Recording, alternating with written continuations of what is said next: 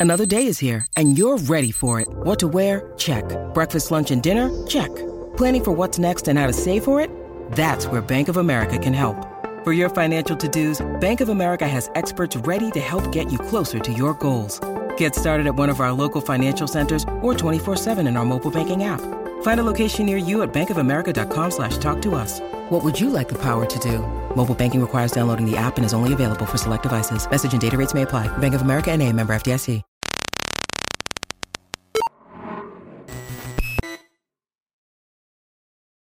Hey guys, ECRG here, back with another episode. As you can see from the title of this episode, we had a listener email in and say basically they're interested in clinical research and entry level clinical research, but they are hesitant about getting in clinical research. So I'm going to read their email here. Before I do, I just want to let you guys know about the resume review program we've got going on. Now is a great time to email in and I'm getting a lot of bookings lately for career consultation. So there's also that too. If you want me to look at your background, well, actually, we'll set up a time to talk, um, 30 minutes or an hour, and I'll look at your situation and we'll come up with a plan to get you in the clinical research field, or a plan for you to get to the next level. Some things to do, some tricks and tips um, that are going to be specific to your experience, your location, and what you're trying to do in clinical research. So a lot of people uh, have been emailing in, obviously, and rightfully so. I tell you guys to do that. But if you really want more in depth personal feedback um, that is going to be more nuanced than just emailing back and forth, um, I would strongly recommend that you uh, schedule a time for career consultation. And you're really just paying for my time. Um, so that's what that is. And you can ask any questions you want about clinical research. So I strongly recommend that. So if you're interested in that, email me eliteclinicalgroup at gmail.com. So let's go ahead and get into this topic. So this person emails in, thank you for your candid, straightforward, candid and straightforward feedback you provide. About me. I live in Dallas, Texas and attained a master's in cognition and neuroscience from UT Dallas a few years ago. My main interest is to enhance the knowledge base informing traumatic brain injury research into its into care and rehabilitation. It's a debilitating clinical entity that is devastatingly and negatively affecting billions cumulatively over time and also the family um, who suffer from its existence among those so affected. Okay, so I think I know where this is going already. Um, so the main question they have is I feel like I'd like to promote the innovations and beneficial impacts of emergency medicine and clinical research if possible, but not really sure the way. I'd presume that prerequisites would be graduate education and certification as minimally clinical research associate. Do you know if that's the case? So to answer your first question, no, you do not need graduate, any type of graduate um, experience or graduate degree really to get into clinical research, unless you're trying to be a PI, principal investigator, or sub investigator, or trying to make the drugs themselves or something like that. Those are only positions, or like pharmacovigilance. Some some pharmacovigilance. Um, they have fellowships in the pharma- pharmaceutical department. But if you're really trying to be involved in the making of the drug or designing the drug or the science behind it, or being a principal investigator, those are the only ones where you need an advanced degree like a doctorate or something along those lines. Um, if you're just trying to get to master level, I recommend you get into the field first because a lot of companies will pay for your master's degree or pay for some of your master's degree. So I strongly recommend that than going into debt and paying it yourself. Um, I recommend you get into a company first, get a few years of experience, and then have them pay for your graduate degree. That's the best way to go about it. Um, I don't believe in going into debt for something that someone else will pay for. Um, next part, I've I've seen an entry level CRA position at MedPace in Dallas. And OG followers, if you've been following for a long time, you already know how I feel about the entry level position at MedPace and how I feel about MedPace. Um, so they go on to say, I'm hesitant about putting in the application, understanding from what I've read in reviews that they have a non compete I'm willing to be underpaid for the purpose of being trained to do a job that would theoretically offer higher pay, value adding potential later, later on. And I'm also willing to move almost anywhere for this purpose. A non compete, though, if it's based on avoiding similar companies for a time or a specific time of work, gives me great pause. How might I become a CRA without having to sign a non compete? Or are there alternate routes to accomplish the goal that you know of? I've had an interview for a project, a clinical research project coordinator at MedPace that was unsuccessful. Not sure why. And I've not seen CTA openings. Um, so they have more questions, so I'll answer this first and then move on to the next questions. Um, how to be an entry level CRA without a non compete. So what MedPace is doing is they're basically running a game here. Um, from what I've read, and without getting too much into detail, basically what they're doing is they're having entry level CRAs come in. Um, they're hiring these people with no experience, and the trade off is you're going to be underpaid. They want you to sign a non compete so that you don't leave for the time being. Um, and basically, they're kicking off this more senior members um, because they want to be paid more. Obviously, they're underpaid. They want to be paid more. They're kicking them off um, and hiring these young people. And MedPace is one of the few programs that does have entry level CRAs, but they get you with that non compete. Um, they're basically saying, and you know, it's you know, it, it, it, go back and forth on this because you know they're bringing you in, they're training you for a, a, a high income job, um, that not a lot of other people are doing, but they don't want you to just take the training for a few months and then leave and go make more money. So that's why they have the non compete. Um, but uh, you know, I don't really like it in the sense that you know I've heard negative things about working there in general. Um, if you want to hear more, go look at my Glassdoor review on MedPace. I'm not really going to delve in too deep about them here, but you know, it's worth a shot. It's worth an application. Um, the thing about the non-compete is you can't work on in similar um, clinical trials for a specific time. Um, so, I mean, I've heard that they're not really going to enforce it that much. It's very hard to enforce because you're not going to have trade secrets as a CRA. If you are working as a pharmacist or you were creating the drug, creating the actual IP of a pharmaceutical company, then that's more um, then that's more applicable from what I've read. Um, it's hard when you're a CRO MedPace is just a CRO; they're not a pharmaceutical company.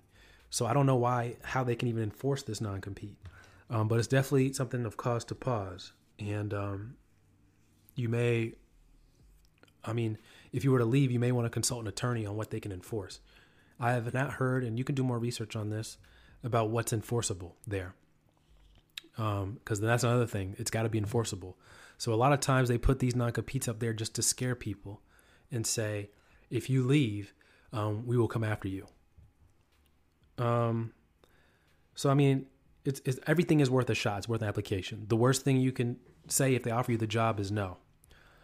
Um, so how to become how to become a CRA without signing a non compete? The best way, in my opinion, is get a job entry level, start from the bottom, and work your way up to it. Um, you know, there are these programs out there. MedPace, one of them. They do have a couple others out there that you know come up from time to time where they want people without any experience you know straight from college um, etc and you just got to be on the lookout. Timing is everything. Um, so you definitely want to make sure that you're on the lookout for these positions. Um, but don't let them stop you. Don't get too excited because they're very very rare to accept someone with zero experience. Um, and then you also mentioned that you did not get the uh, position for project coordinator there. Sorry to hear that. Um, but you got to keep applying. Don't give up. Keep applying, keep applying, keep applying. And, you know, that's pretty much what you got to do. Keep applying, keep applying. Now, if you've applied to a lot of jobs and nothing is happening, you don't see any traction, then there might be something with your um, resume. There might be a problem with your resume. Um, and if you're getting a lot of interviews and you're not getting jobs because of the interviews, maybe you need to work on your interviewing skills both of which we can help with here at Elite Clinical Research. So you just got to keep trying and adjust as needed. Um, and then if you're not seeing openings right now, I mean, you got to remember COVID is happening right now. So a lot of companies are losing money because, um, you know, for whatever reason, they're losing money and they're not really trying to hire right now. A lot of companies are not hiring. So you cannot think that um, this is the normal job market. It's not the normal job market. It's harder than ever to get a job in clinical research right now just because of coronavirus. A lot of people don't know what's going on. But what I can tell you is there's a lot of pent up demand. Once things get back rolling again, there's going to be so many studies.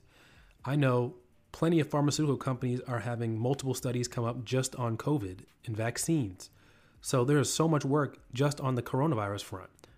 And whether those jobs are going to become available now or a month from now, they're coming. So trust me, jobs are coming. The second part they ask is separately Do you know if there's a career path to researching and developing technologies that individuals use to enhance their learning communication capabilities? Or even like a CRA position that focuses on the evaluation of their efficacy with users of the targeted populations? Or even that they're, or even that then either researches and develops means of improving these tools or reports to an R&D team that does so. Such a role would be extremely beneficial to the TBI learning disorders population. Um I'm not even sure quite honestly what you're asking.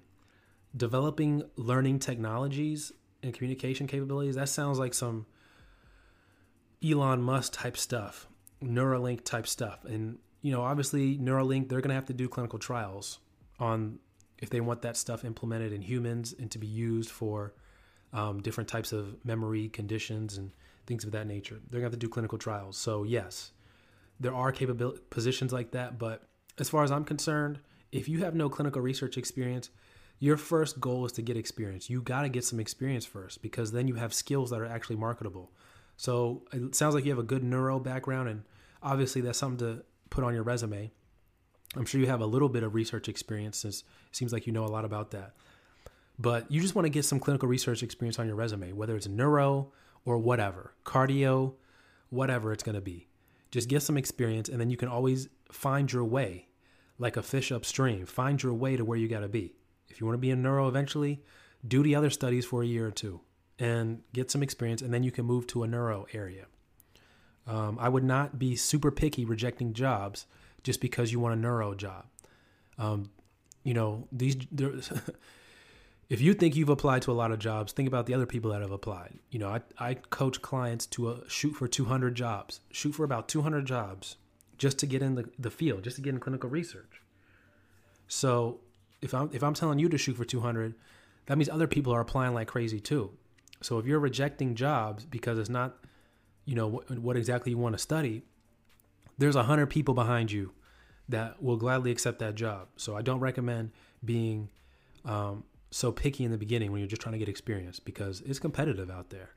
So obviously you talk about your experience in neuro, you talk about you know what you can bring to the table from the neuro perspective, but you wanted to talk about you being open to learning about other things and other and other um, other type of conditions also and wanting to contribute in that regard also. So that's my recommendation. Thank you for your question. Thanks for emailing in. That was a big question. Um, and hopefully that was helpful for you. And I actually told you um, that, you know, you asked a lot of questions. I'm not going to email, you know, go back and forth through email like that. It's better if I just make a complete episode dedicated to your question. So hopefully this was helpful. Um, but keep applying. Don't let the don't let the fact that you didn't get the job at MedPace deter you. Um, a lot of people don't get jobs. That it means you're close, actually, that you had an interview. So just keep applying. More jobs will become available, and eventually you'll find your way into the clinical research field. So take care, guys. Hope this was helpful.